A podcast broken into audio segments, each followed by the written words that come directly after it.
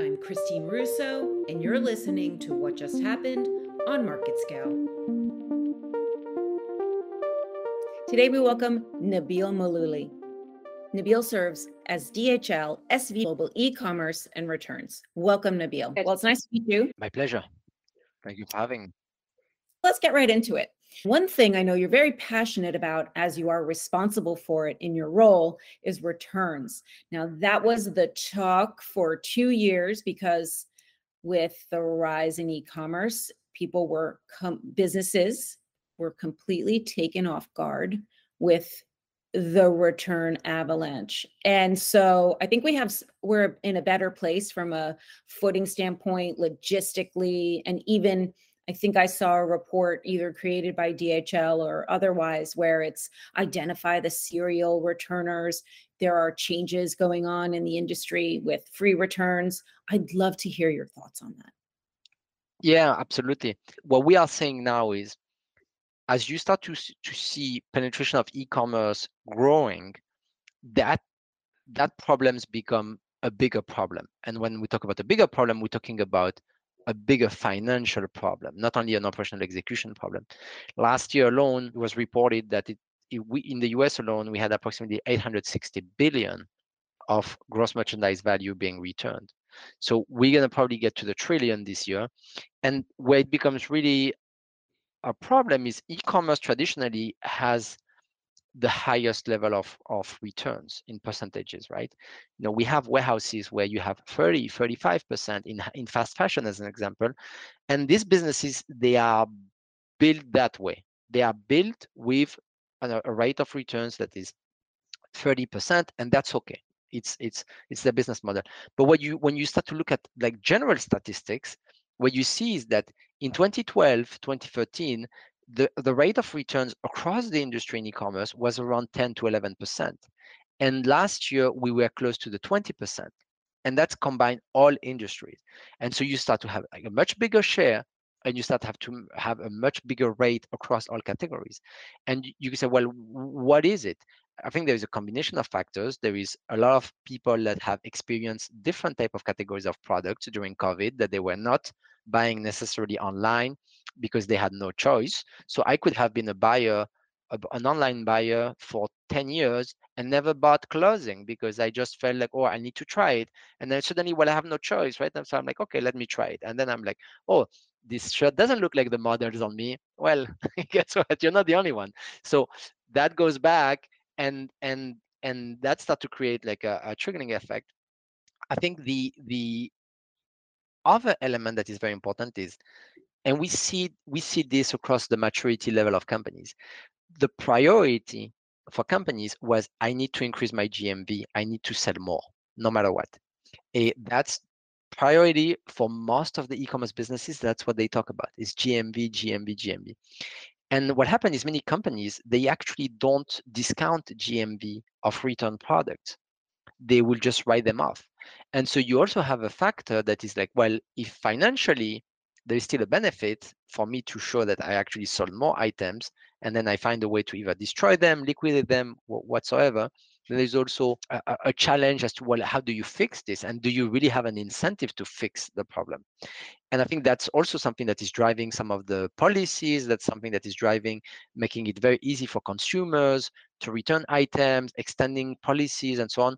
So there was like some articles around, I think there was Zara and Boohoo that made an announcement around their policies. And then you have all the media jumping on this and they say, well, hey, guess what? This is changing. It's going to be all over the place. Well, wait a second. Yes, that's true. But then look, there are other companies that are actually extending policies of returns. And if you bought something, for example, on Amazon, you will have noticed that if you are trying to return something since probably like 4 weeks or 5 weeks, they give you until end of January to return that item. Why? Because they obviously don't want to clog the warehouses. But that's something that is also new, and they will give you extended returns period because they don't want to get this item back, and they still have the money in the bank, which, you know, makes sense, right? Like, well, I'll keep it, you know, especially if it's an item that I don't really need right now to resell, and because I'm not going to recover most of the value of it. So I think you have these different factors that are playing into how companies are deciding how do they manage this. I think my ultimate comment on this is the challenge, the biggest challenge around returns is if you don't fix that, it can actually, over time, it can be really breaking down the business model from a sustainability standpoint, from a financial standpoint, because today there is a lot of mechanisms that allow you to destroy product. There are a lot of mechanisms that allow you to write off the inventory and so on. But you start to see governments, for example, in Europe and so on, that are starting to put in place regulation to not destroy manufactured products, as an example, that don't have to be destroyed. And so there is regulation on one side, and on the other side, you start to see consumers that are coming after the brands and are starting to say, well, I want you to be more sustainable, or they're gonna favor a company that is more sustainable than another one. And so it makes no sense for you to do, you know, a whole marketing journey around how great your electric vehicle fleet is if on the back of this you're destroying 20% of the inventory that's coming back. As soon as someone discovers that, then you have a similar like PR crisis that you've had like around many of the sustainability topics once they raise to the top. And there was just a video just made like recently by the Wall Street Journal talking about this. I think this is becoming mainstream, and I think you're going to start to have a lot more eyes on this from a sustainability standpoint, but also from a margin maximization standpoint, because there's obviously a lot of money there also for companies to recover, especially as consumers are getting more comfortable with the idea of buying, you know, secondhand items across many categories, right? I mean, there are multiple business models out there that are all based on this re-commerce strategy, which is, you know, which is nothing more, nothing less than reconditioned items, secondhand items that have been cleaned, verified, and that don't sell for full value, but they sell for much better value than if they were liquidated also. I would agree with you.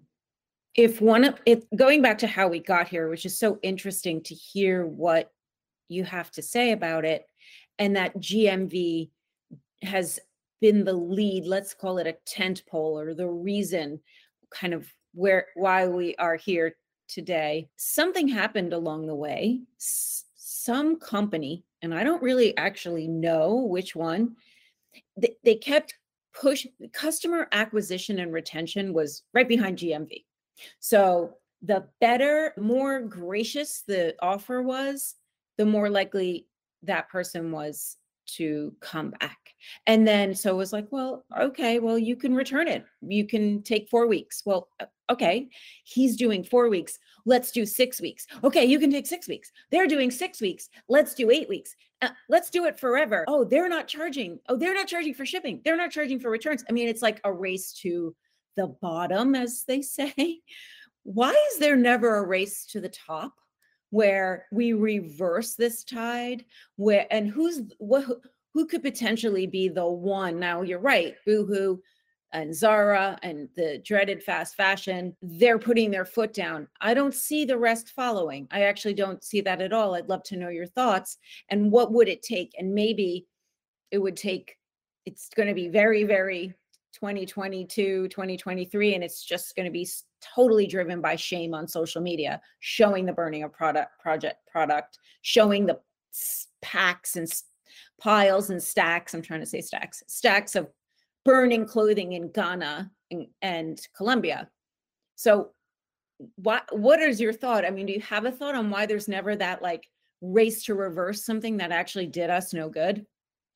I think there is an awareness level that is not yet there. I think as obvious or strange as it sounds, people don't worry about this. They don't think about this. If people would think about this, you can ask many people actually around you. When someone tells you an anecdote and they say, oh, I just bought these 5 pair of shoes, I tried them and I sent 4 back. And on the same dinner, they tell you they are very conscious about the environment and they are not eating meat because of that. You're like, well, you know, do you realize that this makes no sense? Because and people would say like, what do you mean? Like, no, I had no idea, right? So I think it's not something that is obvious, even if it is obvious, but people don't necessarily think about it. That's why I think the increasing the awareness of what is happening, I think, is important. But to be honest, it's reverse logistics and the topic of returns is almost one of this, like, it's kind of like the unsexy part to talk about in e-commerce. And so people don't really want to talk about this. They want to talk, even if they talk about sustainability, if you look at the content produced, most of the discussion is around electrification of deliveries, eventually packaging, you know, but there is a lot of other things that are actually way more impactful than that. If you're going to destroy an item, if you moved it in an electric fleet or not, well, it doesn't matter because ultimately you. So I think a big part of it is awareness. I think the second part is, look, companies take decisions based on what their consumer says, right? And I think we are in an interesting time because you can read a lot of studies out there, and studies will suggest that Gen Z are consumers that are way more worried and concerned around the sustainability of what they buy and so on. Okay, great. Now show me that in data, right? Oh, well, we did a survey. Okay, great. If you go online and you look at the most downloaded apps in the US and the most successful companies in the fashion space, you're going to find a company called Shein, right? And so you're like, well, Shein consumer base is primarily that same consumer that you just said really cares about the environment. And as many people thought we were going away from hyper fast fashion, well, guess what? Now we have the ultimate a fast fashion model where inventory changes absolutely every week. It's super cheap. It has like so many dimensions. I'm not criticizing the company or the business model, but I'm just explaining that it's the fundamental of what we see being told in survey do not necessarily match what actually people are doing in some of these dimensions. And I think that's also something where, as we raise awareness, companies, when they truly see their consumers looking for that and really pushing the brands to do that and so on, I think we're going to see more changes. I think there are many things that can be done before changing the policies. You know, I think you were talking about the serial returners and so on. I think before you start, because that's also a big mistake in my mind, looking at it as everybody should do the same and should have the same condition is maybe not the right answer. Actually, that serial returner was one of the idea that I raised as part of some business plans that we've done with customers was, why would you change the entire policy? If you have one consumer that indeed is returning something once per year and is spending $2,000 per year, do you want to take the risk of upsetting that consumer when he's really like, it's truly genuine? When you have maybe someone that's spending like $1,000 and is returning $950 just in order to have like free shipping at every shipment? Because that will solve the problem in its largest extent, not changing the policy. That will solve the problem if you can identify who or what behavior is creating the largest problem. That's really where you should start, right? Like start with the 80% of the problem. And I think that's where data, that's where analytics, that's where personalization of the offering could be different. I mean, you log in into your account. Well, guess what? You're serial returners. Well, the policy doesn't apply the same way for you. You know, you get an alert. I mean, I think these are more realistic ideas because there are so many companies. You sit down with the people of digital consumer or digital e-commerce or digital teams, whatever their name is, the people that are in charge of growing the GMV, the first thing they're going to tell you is number one reason of a cart drop is shipping and logistic costs that are higher than expectations. Second one is return policies that are not in line with what consumer expects. And so right away, they're going to tell you, oh, do you want 60% of my orders to drop because we changed the policy? Impossible. And that's why I think there is this need, but we should be really thinking more pragmatic and not really looking at everybody apply the same way. And I will make a last comment on this is the same. Everybody's like, oh, Zara did this, they are going to set the trend and so on. And the answer is probably not. Why? Because Zara is Zara. Zara is a very well-known brand. People go, they look for Zara. You don't end up in Zara because you saw a post of someone else in Instagram or in TikTok and so on. Or maybe you do, but most of their name is already built. They have a very strong brand. They have people that love them. And they have a lot of loyal customers. And on top, they have a brick and mortar network where they do accept free returns into, which is a vast network of stores. So if you don't have that, do you go and you do the same thing? Well, if in this case, I'm going to take the defense of the other companies. If I don't have that, maybe I'll think about it twice before I say, well, I'm going to do the same than Zara. Great. But you don't have a store network that people can return stuff without being charged. And so you don't have that alternative. So I think it's very difficult to compare all of them in the same way, but there are definitely a need for action here that needs to happen for all the major brands, because they're going to set the tone and then the others will follow. In the work that you do, if it's part of the scope, are you and your team proposing solutions? Because it's very nuanced, as you've said. It's very client specific. You are so right. Zara is actually backdooring everyone into their store to buy more, because there's always something, you can always get something at Zara, right? When you go in to return stuff, they're actually sort of negating the return by getting people to maybe do an exchange, maybe for the full amount, oftentimes for more. So Zara, the hero, is looking to save the environment, but the truth is they're just driving foot traffic to their stores. Do you have this type of lens and service and options and creative solutions that you, if you're hired to do so, is it part of your scope, your team's scope? Yeah, absolutely. So we definitely work with clients to give them, recommendation. I'm going to give you another example. We work with furniture and decoration client. They came to us and they said, well, we have this problem with returns. You can imagine when you have to ship back a carpet or it's a massive cost. We're not talking about like $5 to $10. We're talking about like maybe 80 to 100 plus, depending on the size of the items.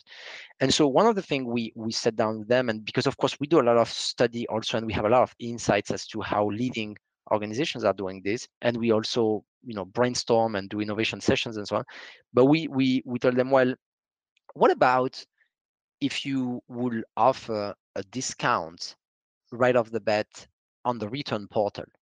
So I get a desk. Well, actually, I don't like the desk. I'm going to return the desk, and the policy allows it.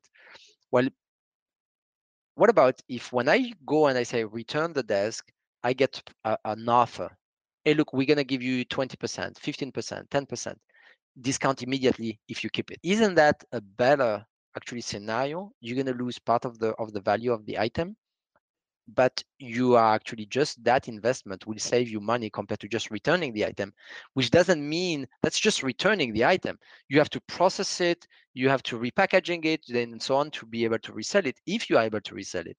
So these are the type of ideas and type of programs that we work on. Some of them we have a direct influence to implement, but some of them sometimes they are part of this wider strategic engagement that we have with them, where we are not going to be the one giving a discount on their return portal, as an example.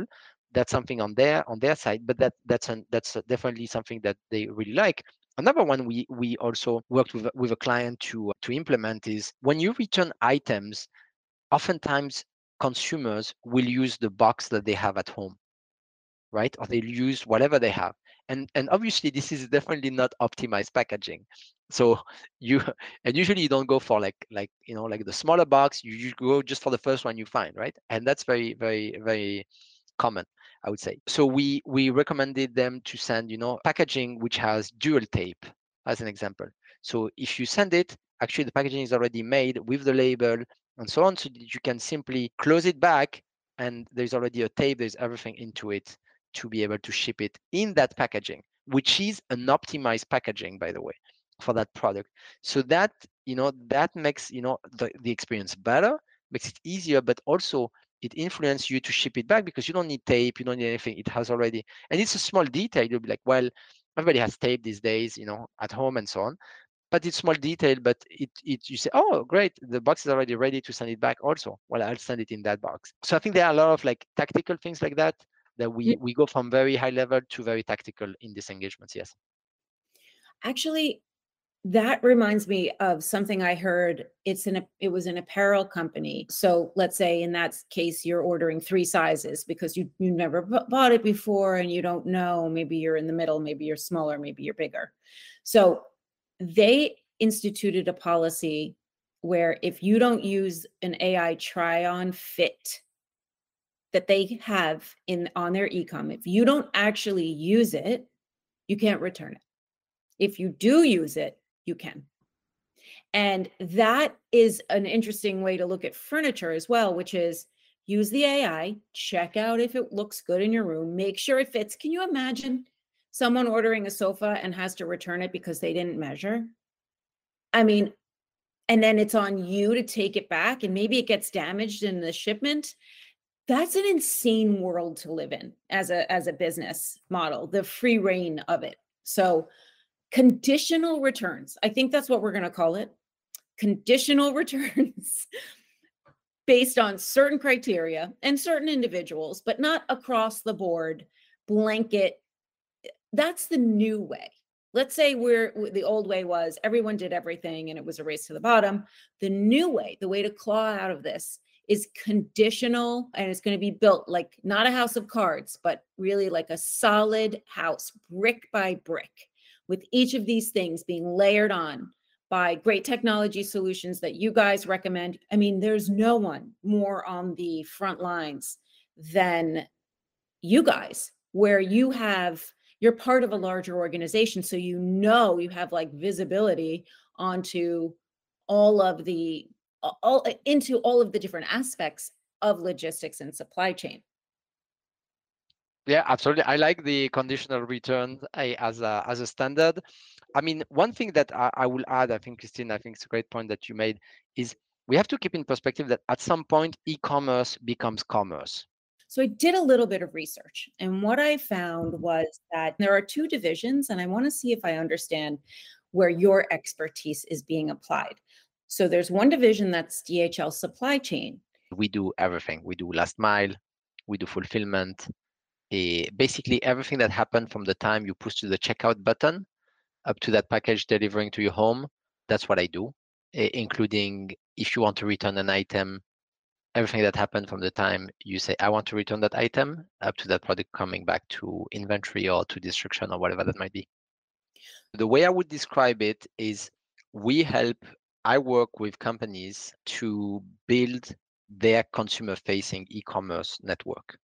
So that's what we do basically. And we primarily focus on Fortune 500s, but we also work with smaller and medium-sized businesses. But basically customers will come to us and they would say, well, I'm trying to achieve these objectives from a supply chain perspective and from an e-commerce business perspective. Obviously, I want to grow my GMV. I want to get to consumer in 2 days. I want to build these capabilities. How can you help me to do that? And so we help them from the concept aspects of designing.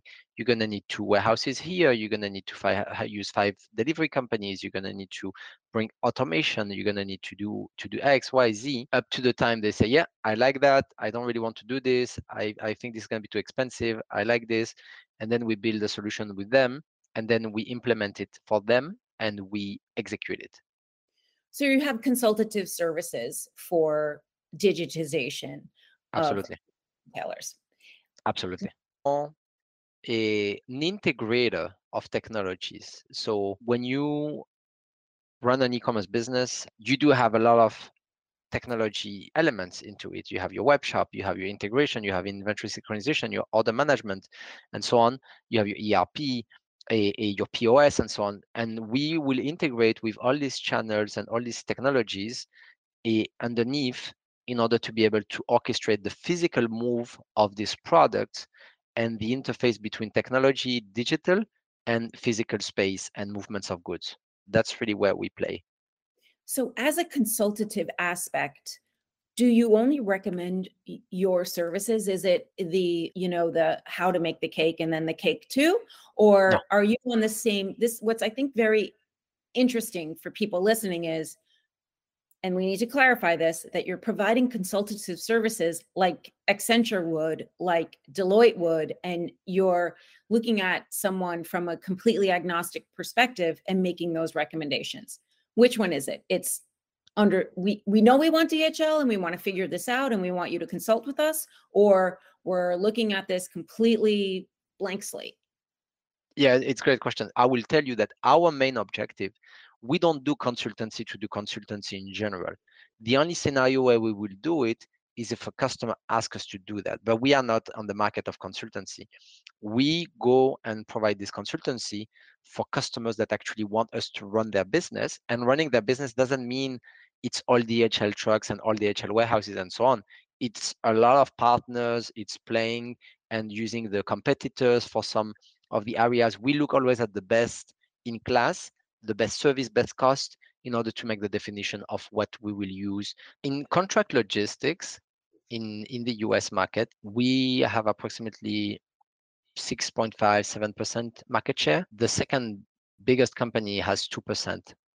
So, and then beyond that is like 1% below. So we have 70,000 people just in that business, in fulfillment in the US with like 500 warehouses. We've been very focused on sophisticated, large-scale, premium brands that are really looking for service and quality. But our role is to orchestrate that full end-to-end.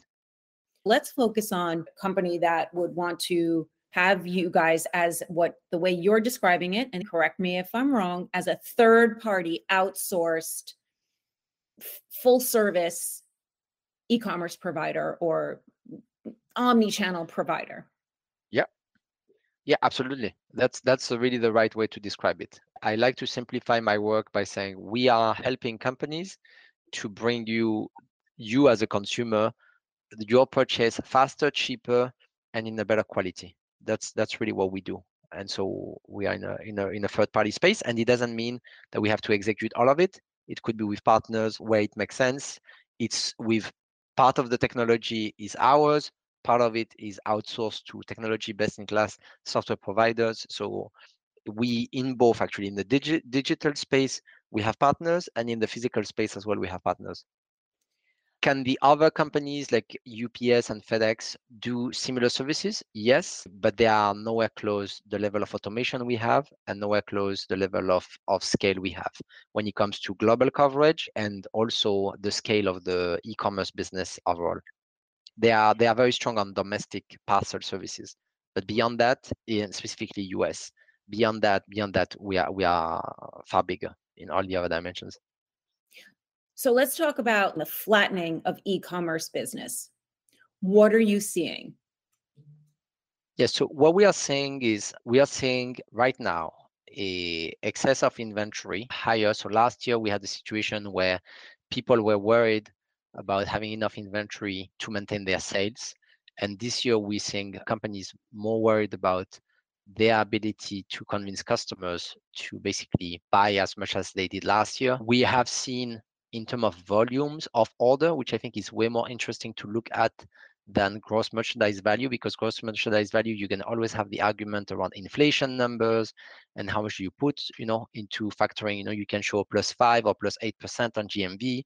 And people could say, well, that's actually the same number than last year if you put the inflation into the GMV of last year.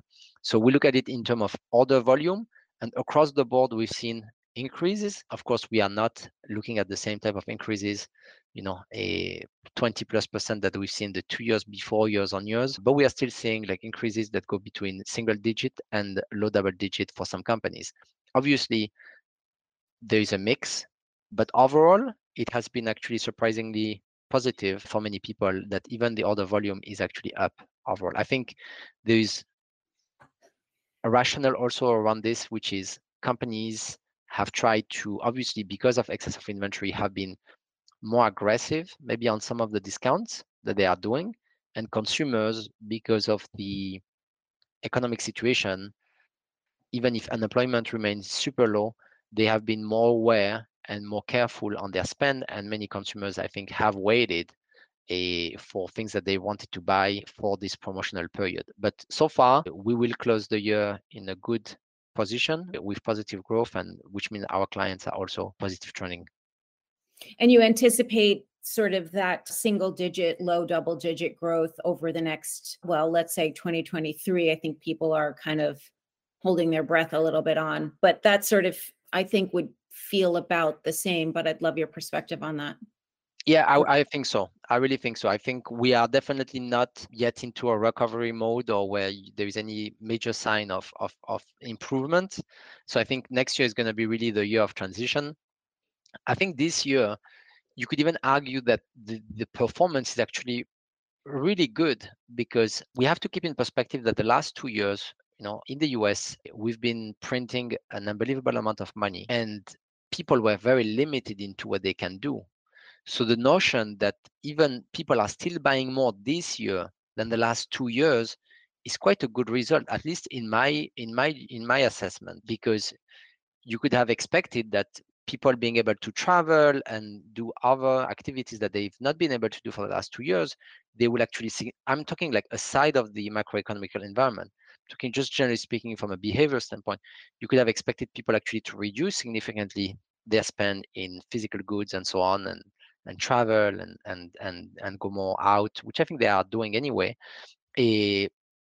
But actually the numbers are still positive. So I think next year we will be in the same line. I think we will see single digits, depending on the categories, to low double digits on some categories. I would probably suggest an average of somewhere in like the 10 to 12% growth for the year. I'm in agreement with you on the outlook for 2023. Right, as companies mature their journey, e-commerce becomes commerce. There is no anymore like a special team. There is not anymore. It gets unified, and then you really just talk about like, well, it's a channel, and how do you unify the experience and so on. And so there is no doubt that at some point, you know, you'll get there where people will be like, well, you know, we should simply look at ways of optimizing, and that's not anymore a race to just GMV. And it's really around like, how do you optimize these flows and so on.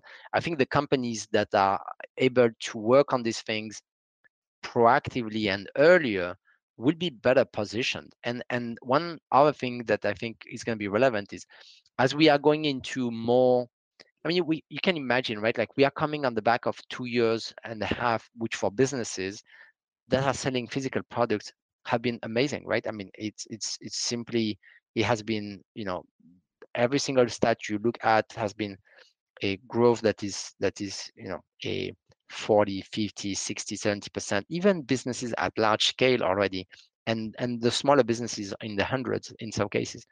But we are going to come into a year of transition. This year is already a certain level of transition. Next year is going to be a year of transition with smaller pace. And because you've built capacity, it's the perfect timing actually now to really look at, well, I have built capacity to serve this accelerated growth. Now I have it. Now, what do I do next year? Well, I should be looking at, how do I improve all this capacity that I built, where the last 2 years I was just trying to deliver orders and respond to the market needs.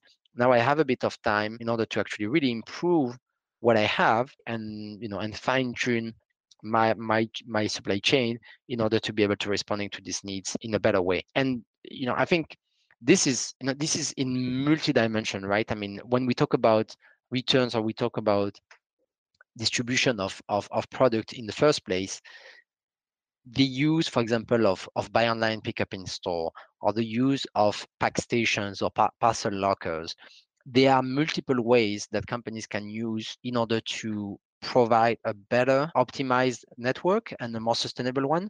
And I think we are just getting started in that regard. I think that's a place that's going to still evolve and improve in a significant manner for the coming probably 10 to 20 years. I really like that. I really like your perspective that we're just getting started, because, well, let's hope that, like you said, that next year retail gets a break, because it's been, you know, 1 year after another. And in some cases, I think we thought there was a lot to be said about 2022 coming out of COVID. It was going to be the roaring 20s, and the bottom literally fell out. So once again, instead of just doing the things you plan to do in retail and e-commerce, you're pivoting, scrambling, whack-a-mole. Oh, this problem, got that. Here's a new one. And, you know, sort of the only constant, the only thing in life, it's the only thing in life that you can count on is change. I don't know what the saying is. I've already used one pun this call, so that's it. I can't use any more, but there has not been that breath to stop and say, okay, well, what do we do now? And that's what you're sort of prescribing and sort of hoping for in that sense. And that leads to a lot more strategic analysis rather than reactivity and planning out, rather than sort of having to constantly keep up. So we can only really hope for that. And I just want to thank you so much for your insights and all that you had to share. Thank you, Christine. It was a pleasure to be on the podcast. It's my pleasure. Thank you, Nabil.